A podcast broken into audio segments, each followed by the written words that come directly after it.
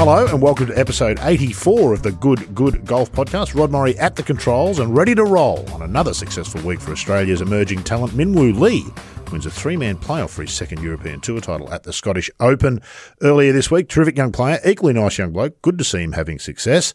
Uh, now, Minwoo has what one might describe as a very sexy golf game, which is kind of fitting because today's topic is anything but. Water might be the most precious, precious resource on the planet, and golf, not surprisingly, is coming under increasing scrutiny for the way we use the stuff. At the US Open recently, I wrote a column, column critical of the way Torrey Pines was presented, and in particular a video that emerged early in the week of sprinklers pouring water not on the playing surfaces, but on the rough lining the 18th hole. Today's guest took exception to that column, so today we're going to thrash it out when Pat Jones of Flagstick Golf joins us to talk water and golf. That free for all coming up in a minute, but before we meet Pat, hello again to my co host Adrian Logue. Still in the lockdown here in Sydney, Logue, but I think you can still play golf. If so, have you been doing that? I haven't. Um, I went a whole weekend without golf last weekend. We've got this 10 kilometre restriction as well, and the golf club where I play is beyond ten kilometres from where I live. So as the crow flies, go there. Have you done the measurement as the crow? Have you done every measurement possible? Have you run the algorithms? There's a website called Two Kilometres from Me, something which you can, and then you can change the number of kilometres from you. The stuff you know just intrigues Very handy little. Yeah. little website, but uh, lockdown yeah, that, that's no golf for me. So, um, I, am you know, there are some courses within ten kilometres. So. Yes, I, I was involved in a text chat, and I know you're going to play some golf in the not yes. too distant future. So, best of luck with that. Let's get on to the real business of today's show. As I mentioned in the intro, our guest today is Pat Jones, whose bio reads, and I've edited selectively here. It reads thus: a business media executive for most of his adult life, profitably steering the sales and editorial operations of golf course industry, lawn and landscape, golfdom, and GCM magazines over the years. Jones got his start in the business running lobbying, public relations, and fundraising for the Golf Course Superintendents Association of America. But here's the bit I'm most interested in. He's best known for communicating candidly about golf, business, and life as a writer, speaker, and teacher. Pat Jones, welcome. Looking forward to some candid conversation with you today. I, I, got nothing but candid right. That's that's all I got and all I ever had. But you know, listening to that introduction, it really sounds like I just can't hold a job. does, does it bit, which would be unfair and untrue. You're doing uh, you're doing pretty well, all things considered. The point about candid, and we try to be that here. That doesn't necessarily mean in your face and aggressive, does it, Pat? There's no point sugarcoating stuff and talking around issues, particularly big issues. Our audience is quite small in the golf podcast world. It's only those who are really interested in the stuff that we talk about. Water being one of them. Candid, we, we don't we have like enough of. We? we? like to call you nerds. Nerds or niche, maybe. I think we're niche these days. I don't think we're. It's I think a, we're woke. It's a badge we, we wear with pride, Pat. We're not woke. Me too. yeah, we're not woke. So it's important, though, isn't it, Pat? Our communicate. We see it in the broader media. The way the public discourse unfolds is really important to how things move forward, or not. Yeah, it, um, take a step back. So, so all I've done for 35 years is write about and research and talk to golf course superintendents and architects and folks in the construction business, mostly in the United States. And and uh, and so all, all I've ever tried to do is take the temperature of things and and to be be able to talk, talk candidly about what's going on in the industry. And, and so one thing I can tell you is the number one limiting factor for the future of golf is water. Okay, it, it, it is you're absolutely spot on in your your emotional response to seeing water get wasted on a golf course because we can't afford to do that. Mm-hmm. And, and, what we need to do is, is be leaders in the in the wise use of water and not get caught up in the the emotions and the politics of the day uh, because it can happen just like that. So uh, you, you know the the the the issues facing the, the, golf industry in the United States right now, and I think globally, mm-hmm. are fundamentally are, can we use resources wisely enough to continue to deserve them? You Pretty know? much, and that change yeah. that changes. So, yeah. so suppose you're a suppose you're a little community. Suppose you're you're a, a little community in the United States, and you and you want to decide how much are we going to charge for our water? Right, we're going to have a we're going to have community water here, and, and so for homeowners with babies and and you know little, and, and little postage stamp lawns, we're going to charge you a dollar a gallon. Let's make this up. Mm-hmm. But those golf courses, they're big and they're they're an easy target and they're unwise users of water. And maybe they we don't agree with uh, the, the, their politics or their positioning or what we think the perception of them is. So we're going to charge them ten dollars a gallon, and, and, and that's what's going to happen. So if we're not using it wisely, we're going to get charged a boatload of money for it. Yeah. And, and, and I, I, think that'll happen to some extent every, uh, all over the, the, the globe. Hmm. You've touched on a whole bunch of key points which we discuss often here. Not the least of them being this this image problem that golf has. This raised its head again during the week. Another tweet from somebody saying, "Look at all these golf courses. They should all be shut down. All these public golf courses turned into parks so that they can be used by the many and not the few."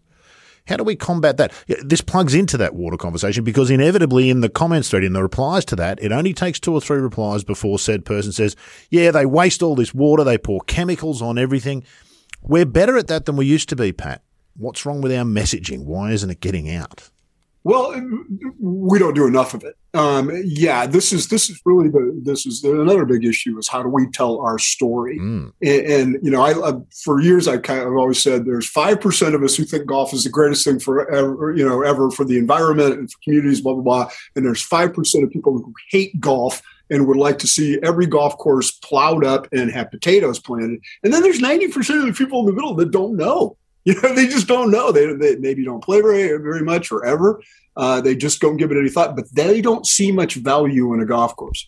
Driving by the shuttered gates of a private club, they may not see much value. The classic thing is seeing a sprinkler running in the rain. Yeah. You know, oh, those people down there, they don't know what they're doing. So, yeah, it, it continues to be a big problem. So, how do we tell that story? Well, we had a great story, honestly, at least in our part of the world with, with COVID and it sounds terrible, but but for whatever reason, COVID became uh, uh, uh, something that pushed people back towards golf. Mm-hmm. You know, there was a lack of alternatives and everything else. The weather was nice, mm-hmm. so so we've seen what I would like to call a COVID bubble. I hate the word boom because I'm old and I lived through the last golf. yeah, that's right. It, it, didn't it didn't end well. They're fleeting, aren't they? Yeah.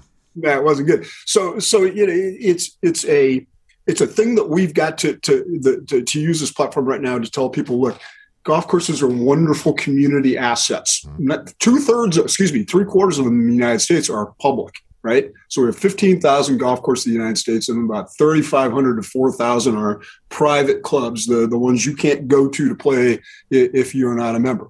And the rest of them, though, a lot of them are community courses. They they're small budget facilities. Uh, they do great things for communities to raise money, and and, they're they're a, a, place for exercise and physical fitness. So we've got to tell that story, and we've got to tell a story about wildlife and about uh, how golf courses tend to cool communities. Uh, communities with a lot of green space tend to have cooler air over the top of them. So bottom line is all of us in the industry need to know these little stories, these little facts about the environmental benefits of golf and be able to tell that story. Um, it, it, and it comes down to turf nerdy stuff, you know. the, yeah. the golf courses produce oxygen, and golf courses clean the environment, and they're great places for for wildlife. So, so support your local turf nerd when they're telling the story too. I feel like we'll come back to that, but I feel like that's changing within golf, which has been fantastic. It's one thing social media has done really well for the architecture nerds and for the turf yep. nerds. It's created a community that didn't exist previously. We were dotted all over the place before. Now we've found this central location. I think that's been for the good of the game in both of those areas, both in turf and in architecture. We'll come back to some of that other stuff. There's big messaging and little messaging, and you've touched on a bunch of really interesting stuff about getting messages out. But let's come back. Let's not skirt the issue anymore, Pat. The column I wrote about Torrey Pines, one of the caddies on the practice day, right. walked down the 18th hole and took video, beautiful sunny day, of sprinklers pointed away from the fairway. pouring water on the rough. Now, I think we will both agree that the optics of that is, is terrible, particularly for the non-golf world, and, I, and that was right. probably the broader point I was trying to make. Uh, what you pointed out to me was that the water's actually recycled on site there at Torrey Pines. Talk a little bit about that, the role of recycled water, what I got wrong there and what I maybe got right uh, in that column. It's important okay. to acknowledge what I got right, Pat. That's very important. I, um, I, was guessing that's where you were going. Yeah, but with, um, with, you did. You got, you got, right the fact that we should not be perceived as wasting water. That that we have a uh, a, a commitment to that. You know, there's some other there's some other optical optic issues too with chemicals and, and, some of that stuff too that that we could talk about as well. But for now, let's just talk about water. So yeah, absolutely, we don't want that that perception out there anymore. But that said, most people don't understand that Torrey Pines is one of a couple thousand golf courses in the United States that is irrigated with effluent wastewater or partially treated wastewater, brown water, whatever you want to call it. And they pay for that privilege in many cases. It's very golf courses bear the the, the costs of piping that water in and having it uh, cleaned and some desalinated. Uh, it has a lot of bicarbonates and stuff, and it's very salty. So it's crappy water, and, and they have to deal with the consequences of that. But it's the only water they can have because those communities have decided we, we, want to make sure we have enough clean water for other purposes. So it, now, is every golf course in the United States like that? No, no. right? Uh, there, there, there's a percentage of golf courses that have their own wells right? They're using their essentially their own water. There's many of them that capture rainwater in big reservoirs and things like that. That's the same worldwide. Um, but but what what I think you did see, and I sent you a little bit of information in advance, is that the golf industry has been taking this seriously for a while, and, and and I think this is another global thing of reducing the amount of water we use. The primary way it's been done is to reduce the amount of turf that we're irrigating. Okay, uh, absent some really great science, which we all hope is coming, which will produce uh, turf grass varieties that need even less water, the best way to do it is to reduce the amount of turf grass we're growing. Um, in some cases, cities like Las Vegas, and I believe even down in Phoenix and other places in the desert Southwest, they have paid communities and golf courses and lawn or uh, homeowners to remove turf. Actually paid them per, per acre of turf they remove. So this has been a serious conversation for some time because, like uh, you know, we started out talking about it. This is the most important issue facing golf: uh, the cost what, of water, the availability the of water.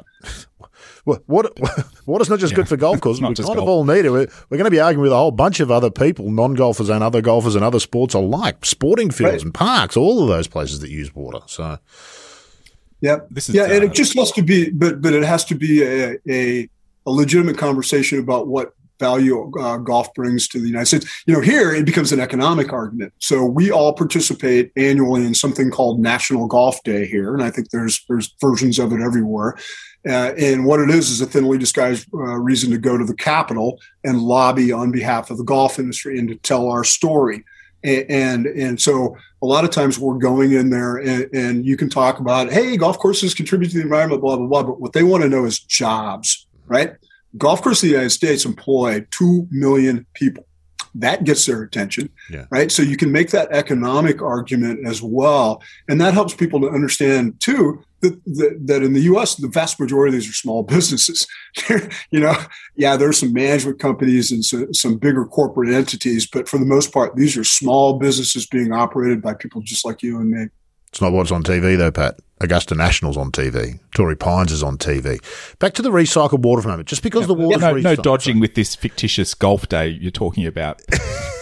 oh, so, so, so yeah. I mean, we'll we'll come back to that, but but it all comes back to telling the story because it is important that they understand that that that that this is more than just a few clubs, right? Mm-hmm. So they understand that this is there's 15,000 businesses in the United States employing all these people, and that's a good place. That'll get their attention, and then you can tell them about the recycled water. Yeah, is pouring. Re- there's probably two elements to this question.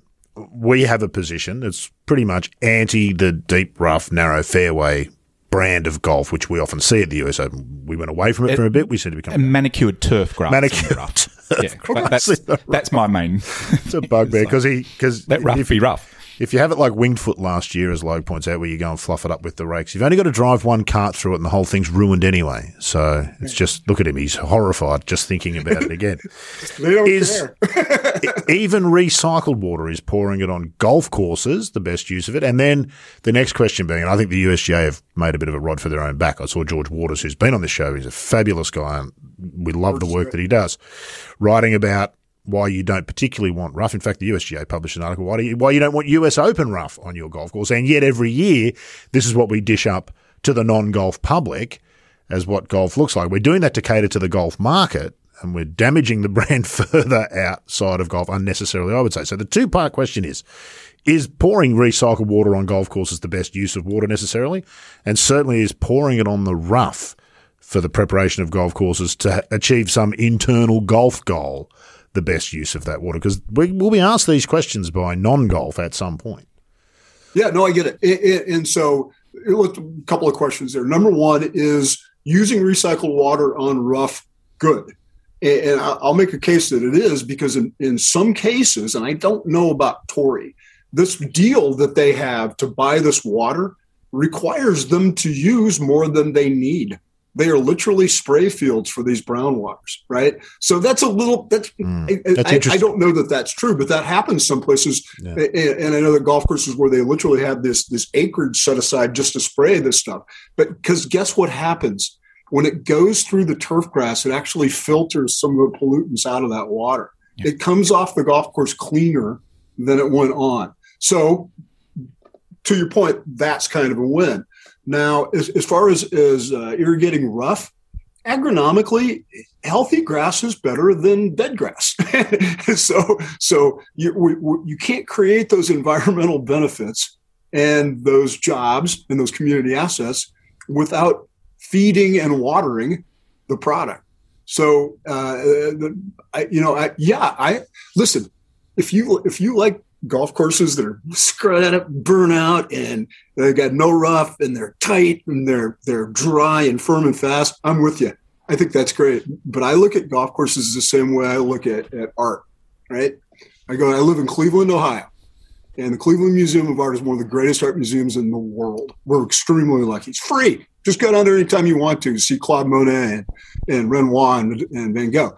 It, it, and everybody that goes there likes something different right? Everybody's tastes are different, and that's the way I feel about golf courses. I do too, but I just feel like we're right, and people who think the other thing are wrong, which is a totally different discussion. Yeah, that's good. One thing you touched on there, Pat, was um, that you know that you know healthy turf grass is better than not healthy turf grass. Um, it's good. I think with the the case of Torrey Pines, I part of the visuals that I found compelling about Torrey Pines was just looking away from the golf course down in the canyons there, there seemed to be some fantastic indigenous scrub. And wouldn't it be even better for the golf if that stuff was brought up onto the course? And yeah. instead of having turf grass in the rough that requires the water and chemicals and all sorts of maintenance, we had some of that beautiful scrubby indigenous ground cover. Um, you know, some sort of, they had all these coastal varieties there. Bring that up onto the golf course. It would have looked better and I think it would have been better golf. Listen, this is an argument that's been going on for years with native grasses. Um, you know, how do how much do you bring them onto the course? Um, how how close do you get? What's native? What's low maintenance mean? You you hear that a lot that native grasses are low maintenance, or some of these things would have less maintenance. When in fact it turns out they actually have a lot of costs. Uh, uh, native grasses have not turned out to be low maintenance. And the other issue then you have there's a business issue because people are looking for golf balls all day long, and and, and you've got a, a slowdown of play. Uh, so so some of those some of those things that seem like yeah this is the right thing to do from a design standpoint or from from maybe from a, a, a macro environmental standpoint just don't work on a golf course. You know, particularly That's a good point particularly yeah. public course like Torrey Pines, where you're putting, gosh, I don't even want to say how many rounds they probably do there, but it's in the tens of thousands, 50,000, 60,000. Uh, probably one of the busiest public facilities in the United States. Yeah, helped along yeah. by having the US Open a couple of times, no yeah. doubt. Makes it desirable. What's the bigger issue, Pat? Golfers, in terms of education, is it golfers? Is it actually those of us who play, or is it non-golfers? Where's our, where should our, if we had a limited education pie to, to split up, where should the bulk of it go? I feel like one of golf's biggest problems is golfers and golfers' own lack of education and the things that we demand as an amorphous mass. As you just said, from a business point of view, present a golf course that looks, to my eye, unpleasant. You know, really verdant greens and flashing white sand in bunkers. It seems to sell.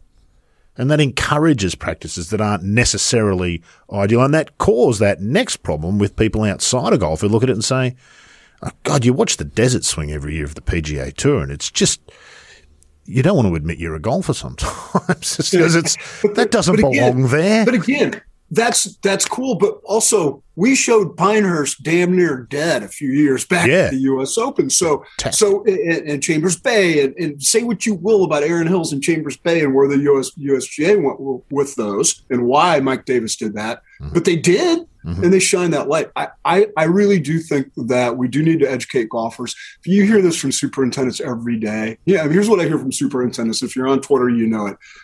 People don't understand what we do. Mhm. We tell them a hundred times, don't drive your cart here. They drive their cart there.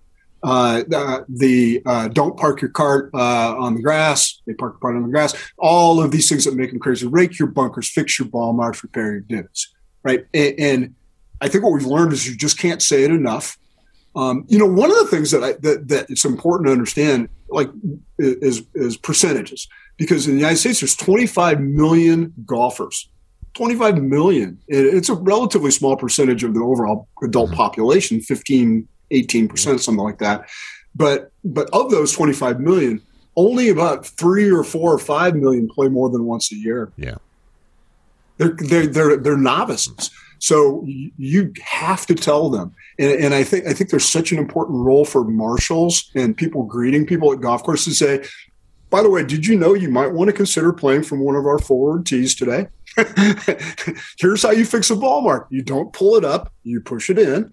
And do you have any questions about how to repair divots or what that little bucket of sand in your cart is for? So I, I think clubs and facilities really are the ones that are better positioned than associations or magazines or, or us to educate people about, about proper etiquette and practices and really what goes on in a golf course. You know as well as I do, like some of the worst offenders of everything Pat's just mentioned in golf are blokes you play with who've been playing for 20, 30, 40 years. Absolutely, yeah. They think it's beneath them to, you know, do some of those things that every golfer sh- should be responsible for. Um, Right. a- a- interesting thing there, Pat. You, a lot of those things are um, the sorts of things golfers need to be mindful of when they're at the golf course. Um, there's a certain expectation setting that we need to do as well before people even get to golf uh, about what they're going to see when they arrive at a golf course.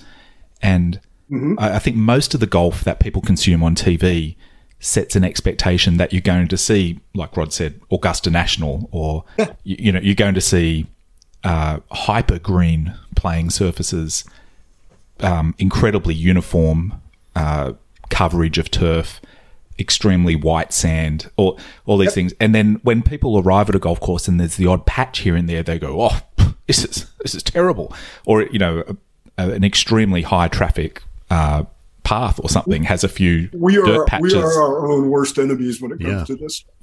Yeah, we are. And, and so, how can we go about sort of resetting that expectation? We know we can't change what the PGA Tour puts on TV. That's that's completely beyond our control. I do think, and I, I the reason I pipe up about this when uh, the USGA's main events come around is that the USGA could be setting a better example. And uh, you, you pointed out, you know, Pinehurst and and Chambers Bay and Erin Hills actually set us on a path where they were setting a different example, but then they just seem to have regressed straight back to, uh, you know, 1970s, 1980s type of presentation of golf. Golfers complained, Logue.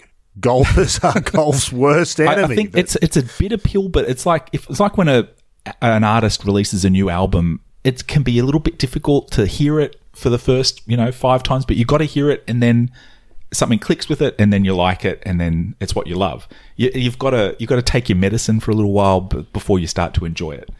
And uh, you know, but, but I, I would say that we are, I think we're doing a little bit slowly getting away from the lush green Augusta National syndrome look.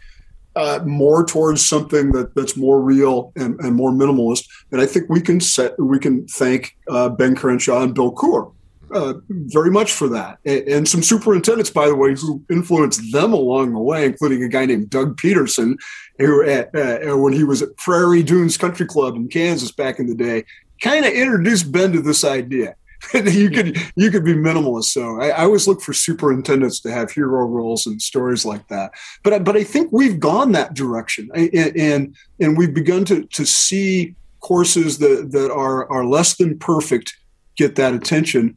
Um, I, I I can't argue with you though that we are too uh, we're too uh, focused on lushness sometimes, and, and, that creates a perception of overwatering, whether it, whether it's true or not. I've been looking for a turf grass expert to ask this because we have a lot of kikuyu in I'm an in English Sydney. major. well, you'll you'll put your But- incorrect but I'll answer try. beautifully then, Pat. Yes, that's right. Uh, we uh, the, like Sydney's golf conditions are actually very similar to uh, like California in a lot of ways. Um, You know, we've got very similar temperate climate and uh, similar grasses.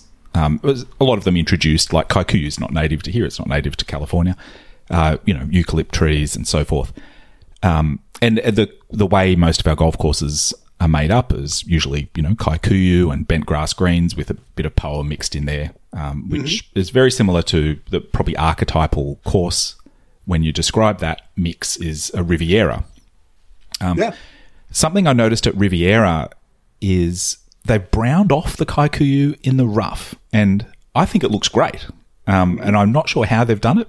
Well, I, I keep saying to Rod that I wonder if they've done some sort of bad light here? application of Roundup or something like that. No, most definitely not. No, I- I- but it think looks great. It probably creates this beautiful more to with- contrast, and they're obviously not watering in there. And uh, it, it the kikuyu is going to survive. It's you know it's very it grows like a weed.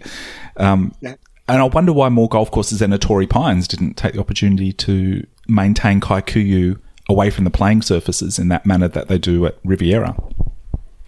I think they're really just getting their arms around it. it it's been something that that's been like you know, Poa annua has always been the sort of uh, uh, thing you love to hate. Weed. Redheaded stepchild. and and so Kikuyu is, is, is right behind that now. And, and so, as we've sort of come to have this uh, this love hate relationship with annua, I think we're seeing it with Kikuyu now too. And, and yeah, they are they can do some things. One sugge- I don't I don't know what they're doing there, but they do a lot of stuff with growth regulators now in areas where they would like to really control how often that has to get mowed. And, and again, that comes back to labor costs. So some in some cases it- it's trying to manage the labor costs and, and still have that that cool experience of having that nasty kikuyu down there underneath you without having to spend a lot of money and water to do it. Hmm. I was just thinking about something. I'll put this to both of you, and I'll start with you, Logan. You can have a think about it, Pat. Do too many of us, Logue, us being the amorphous mass that is golf, consider the game like a consumable? We are what we're talking about here is the way we sell the game to golfers, and all of these habits of the not repairing the divots and the ball marks. I think there's two types of people in the world: golfers and non-golfers. And lots of non-golfers play golf, I reckon, and lots of golfers don't play golf. That's the truth of it. Because golf isn't just the act of hitting the ball with the stick; that's a part of it. But that's really only the consumable part, isn't it? This attitude towards the course of not fixing pitch marks, not repairing divots, not thinking about do we need maintained turf there. We made golf consumable in some ways, and even the industry that I'm a part of, the media. It's all hmm. about magnificent photographs. You make you take some beautiful photos of golf courses, Logan. They're almost never of dead grass or waste areas or those sorts of things. How does that play into the way we sell golf to people and how they're then buying it? Yeah, I, look, I, th- I think it's there's unavoidably areas of a golf course that are going to get worn out. Like eh, you know, driving a buggy over grass is uh, if people picture. I heard on a podcast recently, someone said, "Picture it like you're driving over a field of lettuce. Like the lettuce isn't going to survive long. It's, but that's what we're doing to the grass." Um, I, I think that uh, having a mindset that certain areas of the course are going to be already broken. Like there's no there's no uh, perfection to be achieved in certain areas of the course, especially in high traffic areas. And so, like a, a high traffic um, path around a tee or something, where the golf club's laid down some you know crushed granite or something, is a great way to have the ground already be broken. Like there's no, it's not it's not something that you're trying to repair every time. It's just it's pre-broken ground. So uh, I think having that mindset that areas of the golf course are going to be pre-broken and not formalizing those too much, like you know, Concrete, where I get upset with paths is where they start to be formalized in concrete and and uh, gutters and all Gutters, sorts of drains. things. And I understand certain golf courses have almost all of their um, traffic is via um, carts and paths, and so that ground gets so worn out, and you really need to direct the players where to go. Um, and I, look, that's an unfortunate culture of golf, I think, and it's unavoidable. It, it, and oftentimes it's a function of design, and, and yep. that maybe there were some bad choices made along the way. You know, Jack Nicklaus hates famously hates cart paths, and I don't blame him.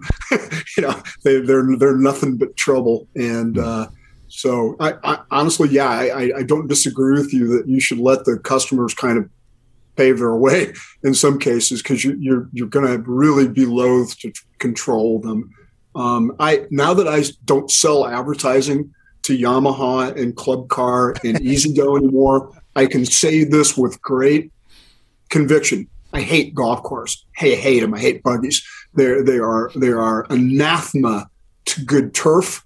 They are anathema to the idea that that golf is supposed to be exercise.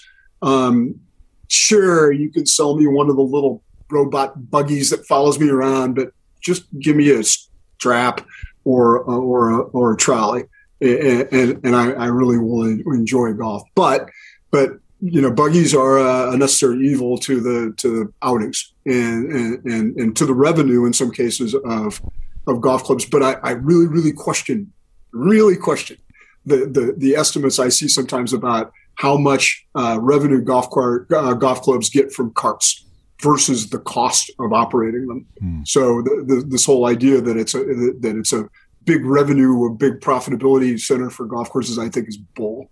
Oh, taking into account all of the costs. I think Brian Schneider um, started a Twitter thread on this recently which we should try and find for the show notes, Rod. oh yeah, we uh, we, sh- we he, should, shouldn't we? Well, he asked that question where he said, uh, "Okay, all you experts, tell me what is the true cost of having carts at your golf course?" And I want to hear it yeah. about you know what it oh, costs to maintain the paths. Ah. Yeah, what what does it cost to maintain the paths? What does it cost to you know recharge the yeah. carts? What does it cost to maintain the carts? What does it cost to look after the turf? What's the extra chemicals that are involved in uh, you know uh, looking after the turf in areas that get worn out, and so and just on and on and on. And uh, there was a number of responses, a number of very passionate responses on both sides. He just sort of let it, lit the fuse and uh, and, and let it play out. Beautiful. Um, but his, his main argument, he had a customer who was looking at having a walking only course, mm. and he wanted to help them make the business case that a walking only course yeah. was going to be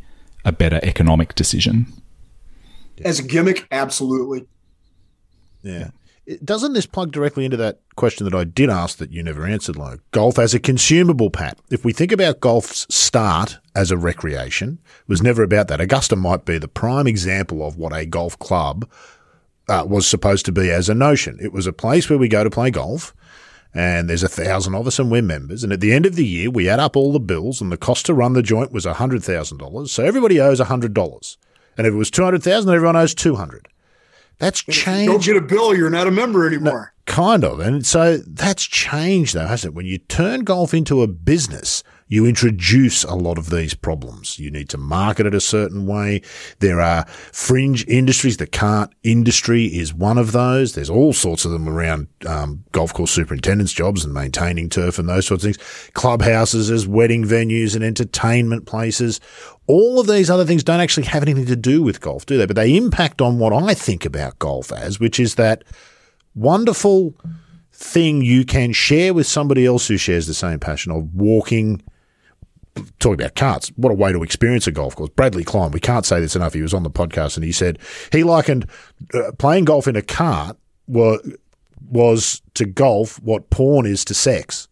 it's, it's, like it's like watching I'm other people do it. Yeah, they're kind of adjacent, but they're not really in any way, shape, or form kind of linked.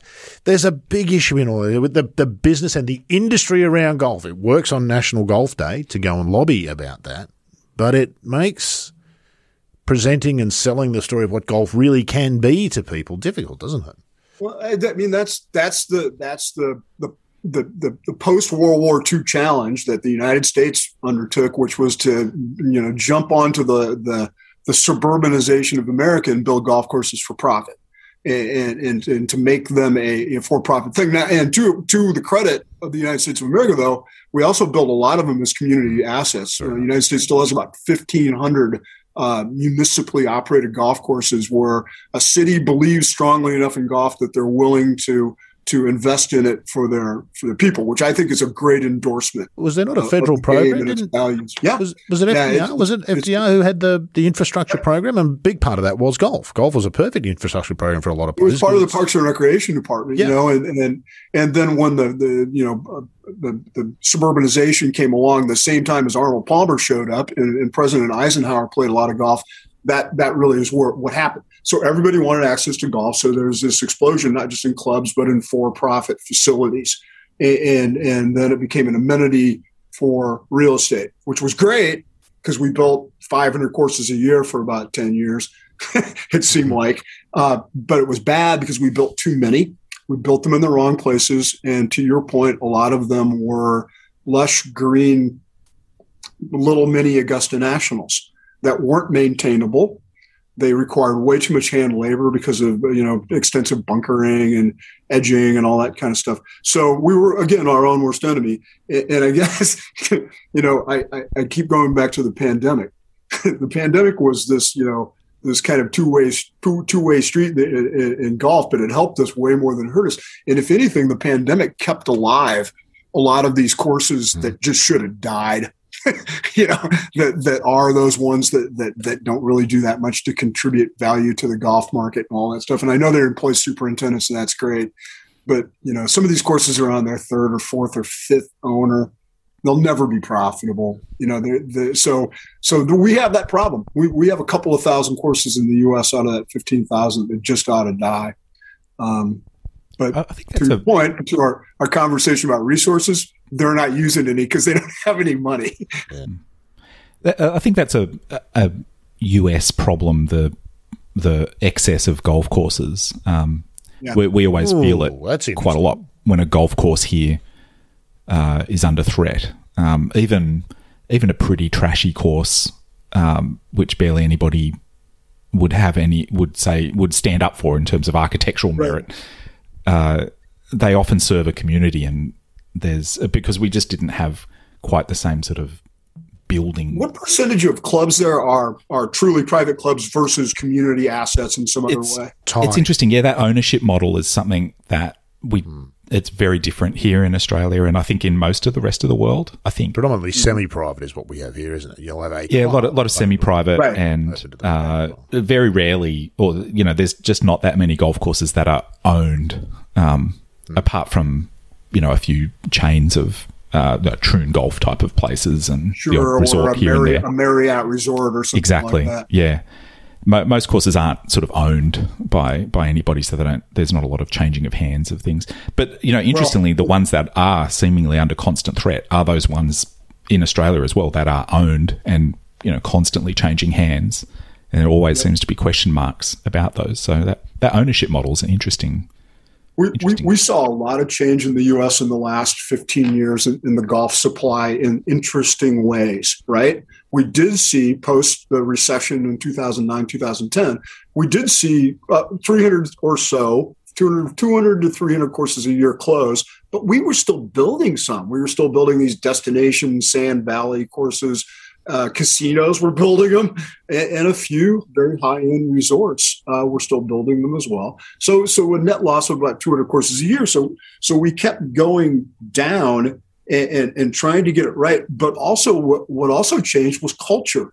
So, the, a lot of the courses, not a lot, but a percentage of the courses that closed were historically Jewish clubs that had always that had historically served that market.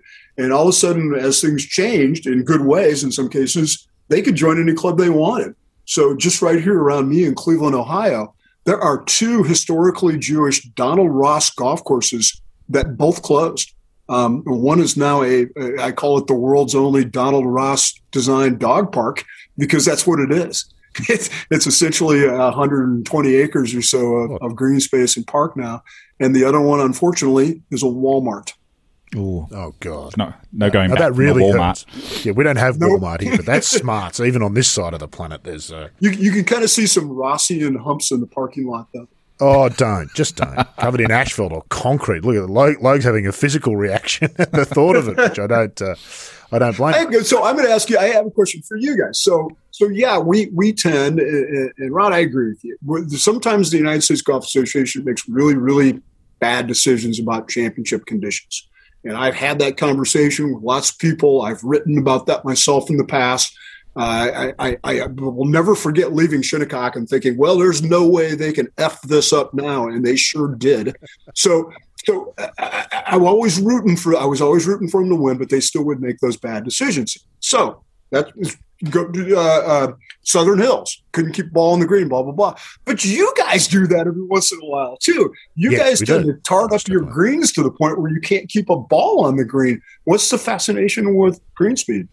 I think in fan, well, that started. I, my limited understanding. We, what we need here is Mike Clayton. I should send him an invite and get him straight in to explain it.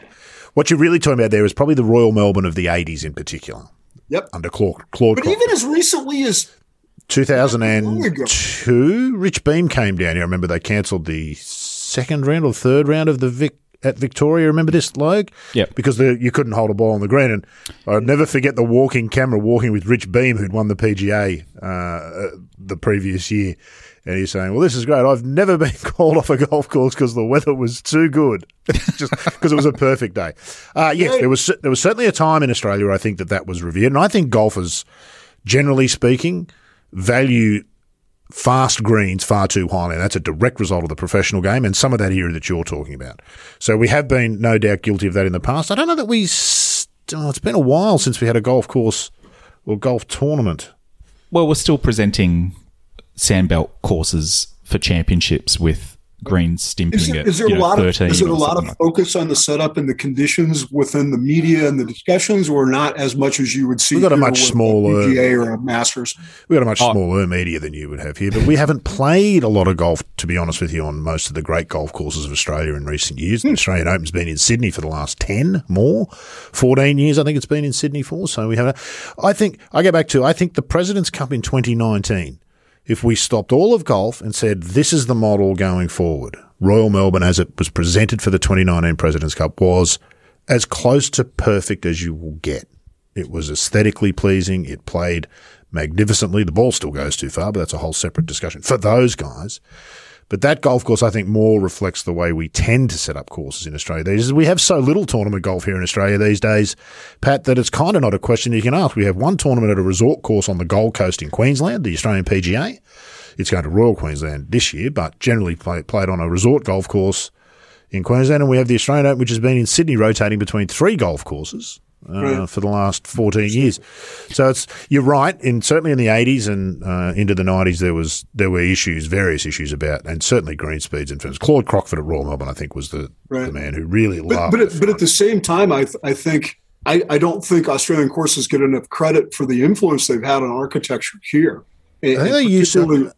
Well, particularly the, you know the edgeless, the the collarless edges yeah. on bunkers, but also the, the, the little raking pattern that y'all use for bunkers there with Down the kind of the that became a thing for superintendents, and it flies in the face of hey, we need to save labor time yeah. it takes longer to do. it does. But, they, but, but golfers noticed it and they liked it. It was a detail that they liked. So you know, I, I do think you should get the big thumbs up for for those things. I was at. Um, I was at uh, Quail Hollow where they're, they're having that big that big event coming up pretty soon, uh, earlier this year, and he has mowed a number of his his uh, surrounds out in Aussie fashion. Um, and that wasn't like that even a few years ago. So that, that shows you the influence that that that, that Neither Adrian or I are on are on the invite list for Quail Hollow after a few podcasts. I've some horrible things about done. Quail Hollow. But look, and again, it, it, takes nothing away. There's, there's terms and conditions in this podcast, by the way, Pat. Our criticisms of a place like Quail Hollow take nothing away from the efforts of the superintendents who and the, produce and the, okay, and the talent of the people who produce. So yeah, you accept those, true. as long as you accept yeah. those terms and conditions. Uh, yeah, it, it is always perplexing. Yeah. it's perplexing to see bunkers in the rough and the entrances to bunkers be you know, collared with rough. It just it it, it seems Follows to logic. it, it doesn't. I don't logic. think it looks as good, and no. and that's just not I think an Australian aesthetic. But it certainly doesn't play as well when no you know the area that can feed a ball into the bunker is uh, made you know smaller. Quail Hollow exists. Well, it's an Augusta National sort of a copy membership idea. It's another It- Augusta exactly. It's a it's a billionaires club, is it? It's another it's another super rich person Yeah. uh, who who decided who couldn't get into Augusta and decided to build their own place. Another Got, example. got sick of Safe Valley. slaughtering all the quail. That's- That's right. Not, Shut they've it got up, just like down. Augusta National. There, there's a you know horrible history that they've hidden there of all the quail they were you know slaughtered there. Well, it- it- but but the other thing is, here's Charlotte, which is this city that just blasted up in size. It just grew up. You know, Atlanta did that in the 60s and 70s, and Charlotte did it here recently.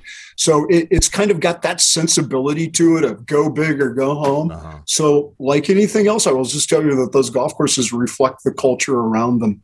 Big golf. Big golf. This brings us neatly back to something that I did want to talk about more broadly as well, Pat. And this is right in your wheelhouse, and this is messaging. You mentioned National Golf Day. You go down to Washington and you mm. lobby politicians about. So I still think it's made up. gold. I don't. I don't think that's. yeah, it's just not a real thing. You don't reckon? It's just a bunch of blokes who go to Vegas for the weekend to play golf, but tell their wives they're going lobbying. That's one. Don't form- yeah, that's right. That's one form of messaging, and you might wonder whether the value of that and where that fits in the scheme of things. Is that more important, less important, or just a different important to the one-on-one messaging, almost that a podcast like this and many others and social media is doing with golf? It feels to me like the grassroots communication that's happening between golfers, and you see lots of arguments on Twitter and whatnot, but there is some good stuff in there.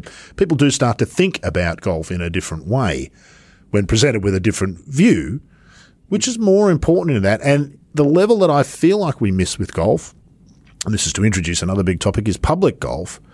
We don't go and talk to the owners of the suburban facilities that are at the coalface, the councils or the municipalities, as you would call them in, in the States, and ask them, you have this asset, what are you doing with it? What value do you see in it?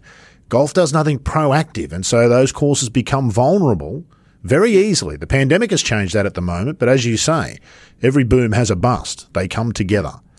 So A- a- messaging and couple- communication about that. That, and, and you're you're spot on. And, and there's a couple of things. I, I actually think that, like, I live here in Cleveland, and we have the Cleveland Metro Parks, and the Metro Parks own eight golf courses, and they operate them very, very well. One of them is another Donald Ross course called Manakiki. Uh, there's some quality golf, and, and there's a lot of communities like Cleveland that have that, where where they're offering a good quality product. And they do a little bit better job of communicating with their customers. They have because they have some data on them they have repeat information and things like that. So they're sending them hey next time you visit here's how you fix a ball mark right? So there's a little bit of that going on but there's not nearly enough going going on at that mom and pop daily fee we call them uh, uh, level where where they're just pay it's just it's transactional. It's a transactional business. Pay your money there's the first tee that's it Yeah. and, so it's our own damn fault for, for not doing a better job of, of educating people. And yet, as you know, we spend a lot of time on Twitter criticizing how people take patterns, divot patterns on ranges.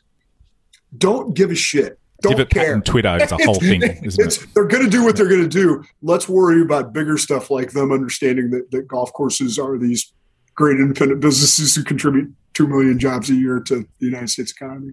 So it's the big question, though, is how do we imbue people with the spirit of golf? Because a lot of this stuff we talk about really just misses the whole point of exactly what, where we kind of started. And you and I did an entire episode about your first visit to St Andrews. We did an entire episode about your first visit to Barnbougle Dunes.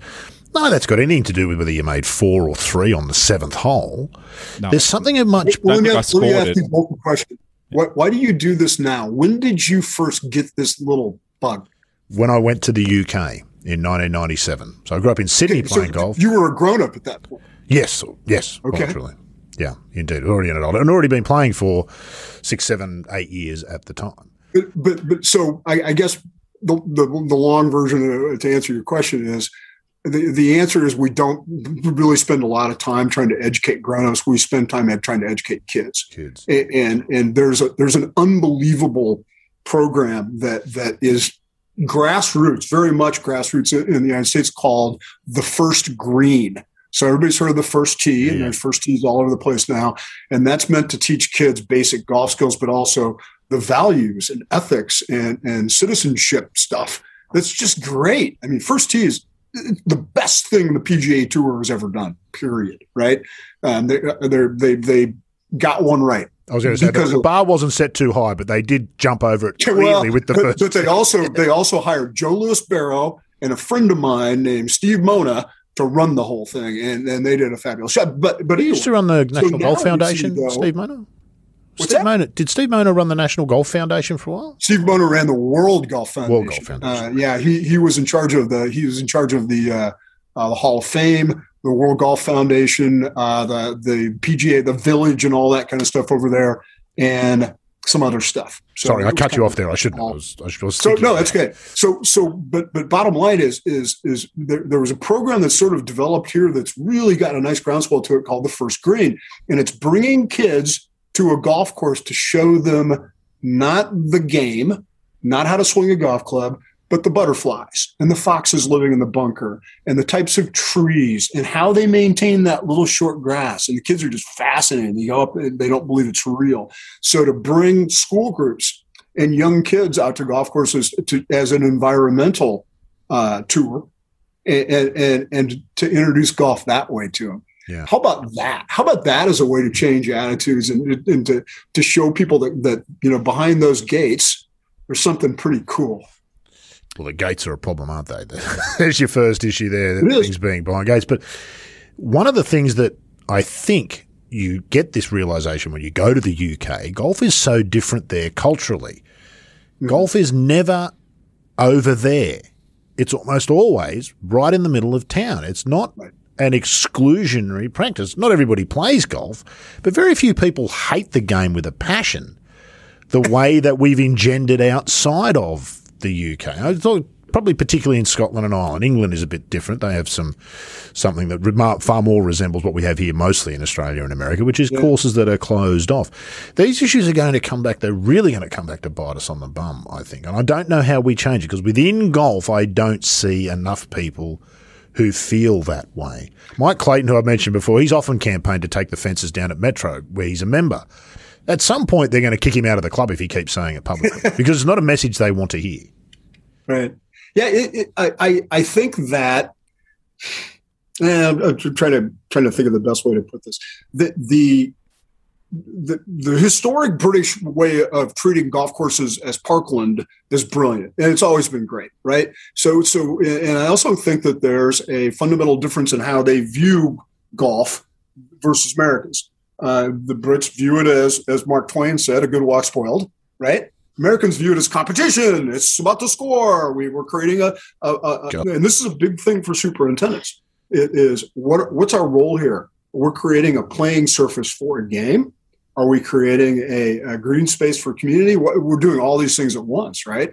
But but fundamentally, it's playing surface for game in the U.S. So it's a different viewpoint, and and I think that led us astray a little bit. But probably you know that that competitiveness, the oh our, we our greens are going to be as fast as Oakmont, led us astray in some cases because you can't do that. And I wrote a column years ago called "Don't Try This at Home." That was basically you know this stuff that you see on TV You don't can't do it. Mm-hmm. It's not real. It's Disneyland. You know, You don't if want you it. go to if you go to Disneyland, there's miles and miles and miles of, of tunnels under Disneyland. You never see the tunnels, right? So I always tell that to people at Augusta. You never see the tunnels. Yeah, that's right. And they might have as many tunnels as Disneyland. Low. I think Brendan James, uh, the editor of Golf Australia magazine, who's been on this podcast, said it as well as I've heard it said anywhere about that difference between US and UK golf. When somebody walks off the course in the UK, or sorry, I'll start with the US. When somebody walks off a course in the US and you ask them how was it, they go, "Oh, it was great. It, it was in great nick. You know, it was beautifully presented. Um, you know, I love the place." When somebody I walks- shot 78. Usually hear that. that that's part of it too. Yeah, Right. When somebody walks I walks played off, well. I love uh, when when somebody walks off a course uh, in the UK, you ask them how was it, they go, "It was great fun," yeah. And and that that more than anything says the difference between the two. Well, where does Australia? I was curious about that. Where do you think Australia falls on that spectrum? Because Somewhere in between. I've, I've always felt like you, you, your, your uh, superintendents and your your head greenkeepers there valued the playing surface element of the game very much, probably more so than our, in general, British courses did. There's we've talked about this before. I think there's a misperception outside Australia that there's a Royal Melbourne and a Victoria Golf Club on every corner. That's not the truth. They're very much in the minority. The bulk of our golf courses look very much like your golf courses in America. They're in the middle of suburbs. They're surrounded by too many trees. Uh, the grass is greener than it probably needs to be. There's very little thought being given to the architecture in many cases. They serve a purpose. Nothing like Royal. Royal Melbourne. In terms a lot, of lot culture, of Doak three and Doak four. yeah, a lot of Doak threes and fours. In terms of culture, though, I think Australia has a problem in that we are obsessed with competition golf. I have mates who will not play golf if it is not in a competition. Do you ring up and go, "You want to go for a hit? Yeah, where's there a comp on?" I don't know. I, I think that's the for a hit? majority of No. Australian golfers. Uh, I do too. Australia's way out on the end of the bell curve with that, and more so than Americans, I think, because you play a lot of, uh, you know, just match play for a side bet, right? In America, there's a there's a ton of outings here. You know, there's a ton of, of, of corporate outings, vanity outings, community outings, uh, uh, memorial outings, you name it. That's a big part of the game. So, uh, like I said earlier, a lot of people only play a couple of times a, a year in, Corp- a, in a corporate day type of things. Yeah, Carts with big. yeah. Australia golf That is a is- consumable, is- is, not it? That's not golf. That's that's a consumable that sort of looks like golf. No, you're exactly you're exactly right. It's it's a day's entertainment. That's that, uh, nothing more. yeah. yeah, indeed. Yeah. Sorry, Logo, cut you off. Well, I, I think the to answer the the question about how we view how courses are presented, um, I, I, I think in some ways we are in the somewhere in the middle of the spectrum between the UK and the US. But again, it's because and something we've talked about before on this podcast that um, geography is destiny, and we've got this mix of environments in Australia where it's we we do have parkland, but when you go back, if you were to look at that parkland 200 years ago, it would have been quite dry and and uh, inhospitable and um, uh, very firm underfoot and rocky and uh, and clay based.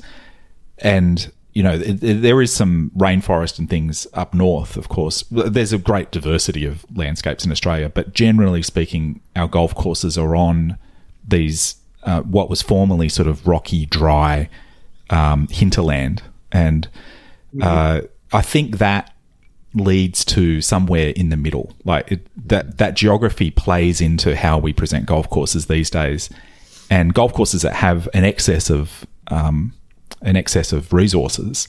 And this gets back to um, a point you made at the very start, Pat.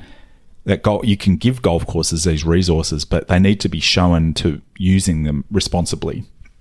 And I think that's where a lot of clubs that Rod was sort of alluding to aren't showing that they're using these resources responsibly in Australia. Um, there is an excess of watering of you know non-playing surfaces to try and achieve uh, a PGA Tour or Augusta National type of look, um, and you know that that's I think where we lose our way a little bit in Australia. But the vast majority of those Doak threes and Doak fours don't have the resources to be able to do that.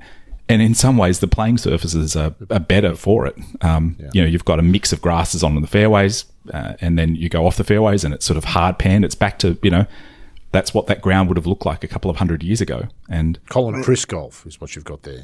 yeah, yeah, Yeah, do you still have sand green golf courses there? yeah. Yeah, You know in, part, in parts, yeah, yeah. yeah. There are oh, places many? where grass isn't feasible. It's, There's about fifteen hundred golf courses in Australia in total, and probably a, about five hundred of them, four or five hundred would be sand greens. Yeah, yeah, probably. That's amazing. But I, the- I think that's probably how many there might be left in the U.S. Yeah. But probably pour- not that many. Maybe They they pour sump oil on them anymore. They used to pour old sump oil out of cars on the greens to keep them firm. And, you know, Okay. they do that. anymore. Do you have time for one quick story from my my my lobbying days? The, the, I was at the EPA headquarters in the in uh, Washington D.C. I worked for the the Golf Course Superintendents Association of America at the time, and I was their their lobbyist.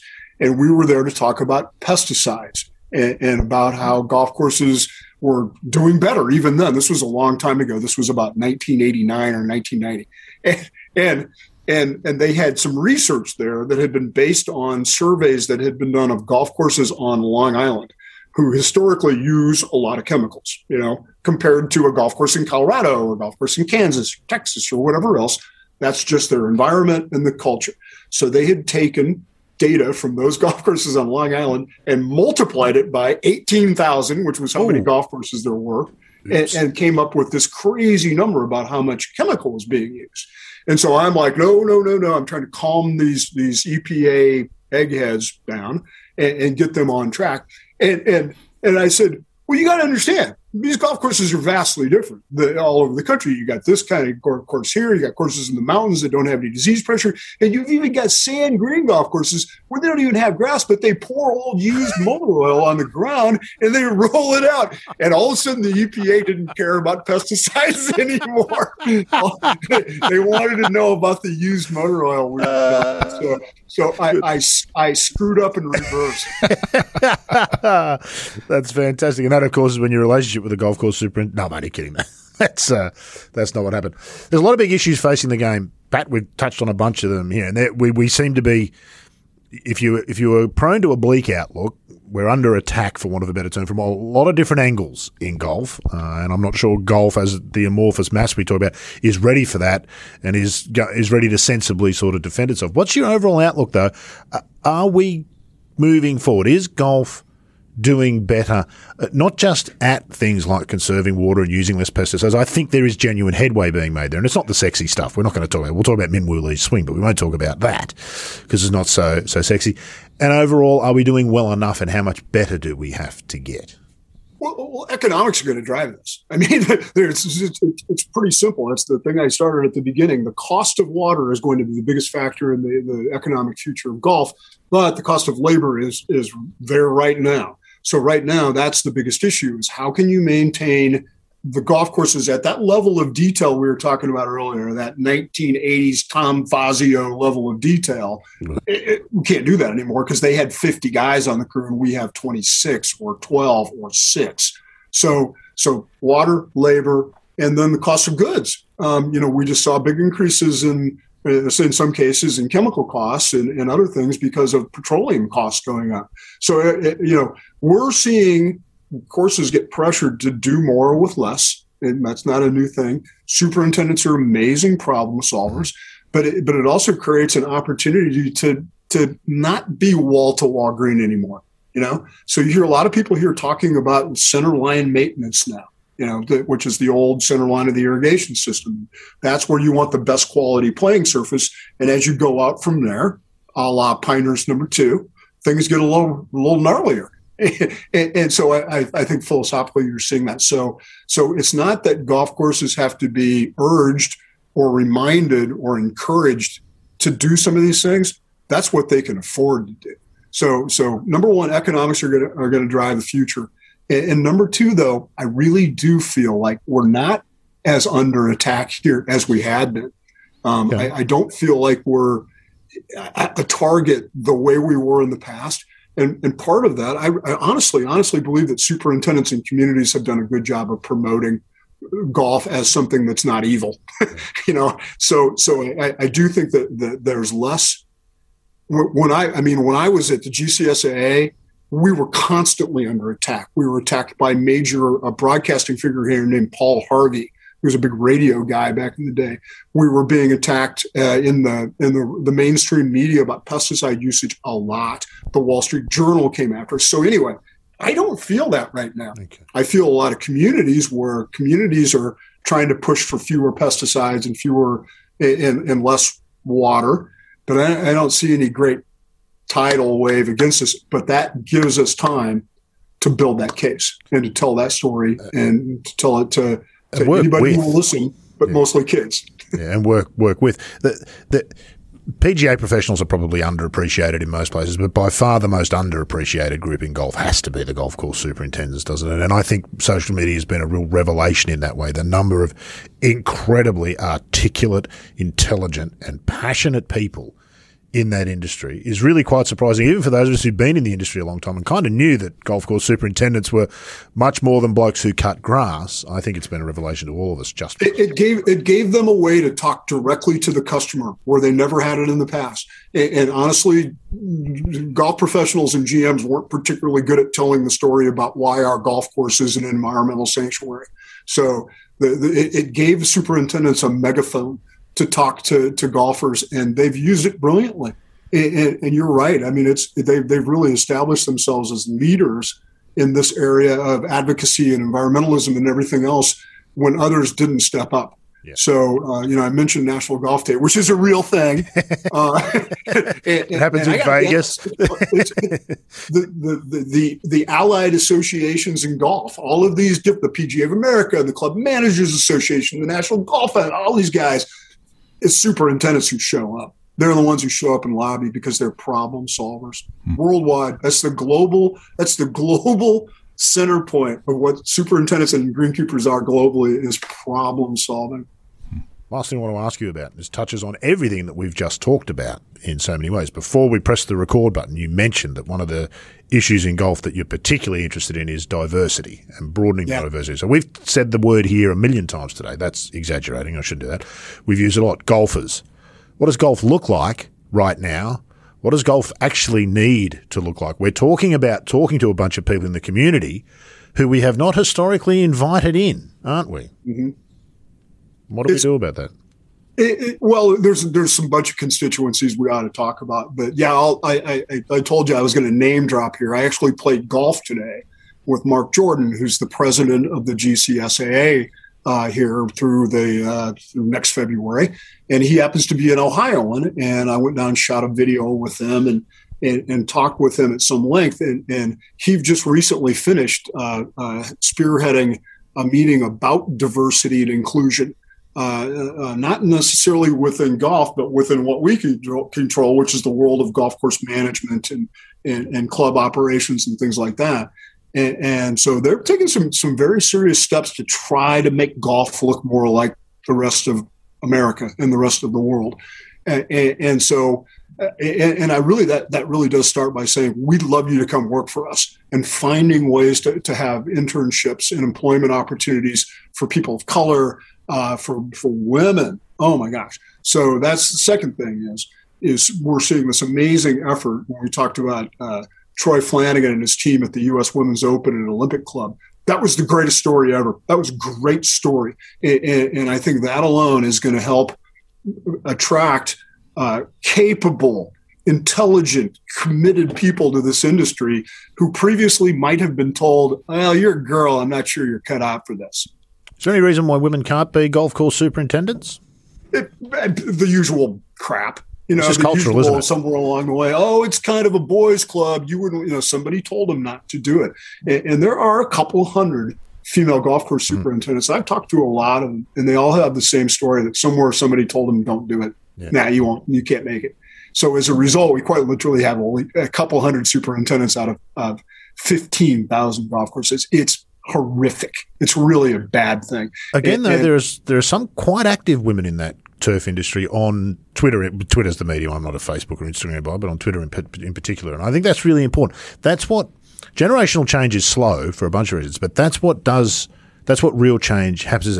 In 20 years' time, if most golf courses have at least one woman on the turf team, that's a change where we have, you know, if you suggested sending kids down coal mines now, it would be an horrific idea. But for generations, that was defended as the way that we've done. That's what generational change is, isn't it? Wait, we, we stopped doing that? Yeah, eventually, yeah. Um, don't laugh. We might start doing it again. Who knows? But in, no, you're you're you're 100 percent right. And, and women ha- have excelled when given the opportunity. Mm uh, for, for a whole bunch of reasons. What one of the interesting things is a lot of this came, and Mark Jordan and I were talking about this today, that that, that Canada were, were, leaders on this, even though there's only 2,500 or so courses in Canada, they had a higher number of women in management positions on the turf team than than really in the United States, and, and it was because of uh, I, I think a little more inclusive attitude that those clubs had. Number one, and number two there's some pretty strict laws about pesticide application in Canada and, and, a, and, a, and a much more difficult IPM test that you have to take to become a pesticide applicator at a Canadian golf course. Uh, and, and women were, were good at it. And, and, and so we, we saw, and I'm not trying to generalize, I'm just telling you that's what I heard was that these the young women tended to pass this test more. So they, they had opportunities that others didn't. And they discovered Twitter and I thought I just I think with such joy about Leasha Schwab and Mo Robinson and all these people who who really got out there and told their stories. And I was proud to have played a, a small part in that with, with Golf Course Industry magazine by giving by giving them the mega, megaphone and giving them a chance to. So I do think we're going the right way. I don't know how we're going to change the the, the color barrier. It's just it's so hard. It, it, and for so long, we created such a level of discomfort for African Americans and people of color. I, it's going to take a lot to get them back, but but at least we're trying golf amplifies problems that exist more broadly in the community. I think the gender issue, in particular in golf, we see that. We discussed this in the last couple of weeks a couple of times. Guys who would never, in the workplace, ever utter some of the stuff that they just casually drop when they're at the golf club. There's something weird going on there, but they're not golf specific problems. They're just an amplification I feel in golf. In the longer term, though, Pat, that's what makes golf part of communities, isn't it? When somebody you know who lives down the street works at the golf club, the golf club stops being the exclusive place down there that you're not allowed to go to and becomes the workplace of your neighbour, and it's normalised. And that's yep. what yeah, lacks. The, the, the, the, labor shortage has has created another good thing, another good thing coming, you know, silver lining from a cloud, uh, which is uh, courses are turning to high school students again to work on their crews. So these are, are, are kids that traditionally maybe were chimney know, sweeps or working in the mines or something. College. yeah, well, I don't know. chimney sweeps, I love it. Drink, drinking and doing drugs. I don't know, but but, but no. That, so so that that wasn't a thing for a while. It just didn't seem like college or high school kids or college kids were interested in working at golf courses. But it seems to have changed because golf is a little teeny tiny bit cool again. Yeah, just more acceptable. Yeah, when we start to believe our own bullshit, then that's a problem. But, but we're kind of acceptable. But so so so a lot of these guys are, are are able to hire high school kids again, which is is very good because they're going to be engaged, and a certain percentage of them are going to get bit by the bug and say, "Hey, I want to do this the rest of my life." What they won't be doing is going to college for the most part. Um, I, that was something it's unaffordable, that, isn't it? College? Yeah, it's just it's just beyond reason, and and and to some extent, not as necessary as, as you would think for every management position, right? So what we've seen now is is this uh, you know 30 year bubble we had from the 80s on where oh everybody has to have a college degree and four year degrees became the the, the almost mandatory thing to uh, to wait a minute we've got way too many people in this business stop these degrees to hey we need more degrees but they're too expensive. So, so yeah, it, it, it, the, the, the change here has been we're no longer going to rely on universities to produce our own our candidates. We're going to do a lot of on the job training and bringing people up through the old fashioned apprentice network. I got to tell you, like I'd, I'd be much better off in life. I'd, I'd own a whole lot more property and have a whole lot more money if I'd gone and become a plumber mm. when I left school instead of becoming a journo. Yeah. Because as everybody made that shift, and you're right, education's, I'm not speaking against education in any way, shape, or form, but what we created was a shortage in those trades where guys who've got you know, 25, 30 year old blokes who've got brand new utes and businesses that are pulling in huge sums of money and they're employing people. To be fair, they're probably uh, contributing more to society than, than what you Let's be completely honest. They probably, let's take out the probably and, uh, and accept that that's the way it is. Uh, we won't go down the road of uh, the loss of caddies and what that might, what impact that's had on the game more broadly, Pat, because there's a whole episode in that. It's been fabulous to talk to you today about all sorts of stuff. I've really enjoyed it. Uh, I, I, accept that you accept you were wrong to criticise my column, so that's good. I'm glad we got some resolution there. No, I'm glad that you did because it's led to this discussion, which has been fantastic and it's been terrific. Anytime, and I, and I, thoroughly enjoyed this, and I, I appreciate the, the, the context you put st- on stuff for me too, because I, I didn't understand some of the cultural things about Australian golf. So I, I appreciate the insights come down. We'll let you in at some point in the next couple of years. Well, you know, only a couple I, of years away.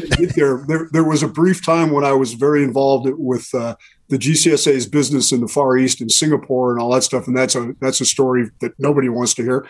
But but I never made it to Australia, so shame on me. Mm. Oh, you've, you've, missed it. You must come down at some point. I, I will. Yet yet to meet an American golfer who hasn't come to Australia and gone away saying that was well worth the trip. It's a long way to come, but it's well. Oh no, I I, I know it's there in New Zealand as well. I love yeah, to, right. to see kidnappers and and uh, all of that stuff. So yeah, it's so many so many golf courses, so little time. So that's exactly right. I once said to Mike Clayton, I said, you know, he's what did I say? He, he was tweeting about playing from. So this was a couple of years ago. He was at some other. He was at Royal Melbourne or Victoria. So I said, mate, when's the last time you played a bad golf course? He said, no, no time for bad ones.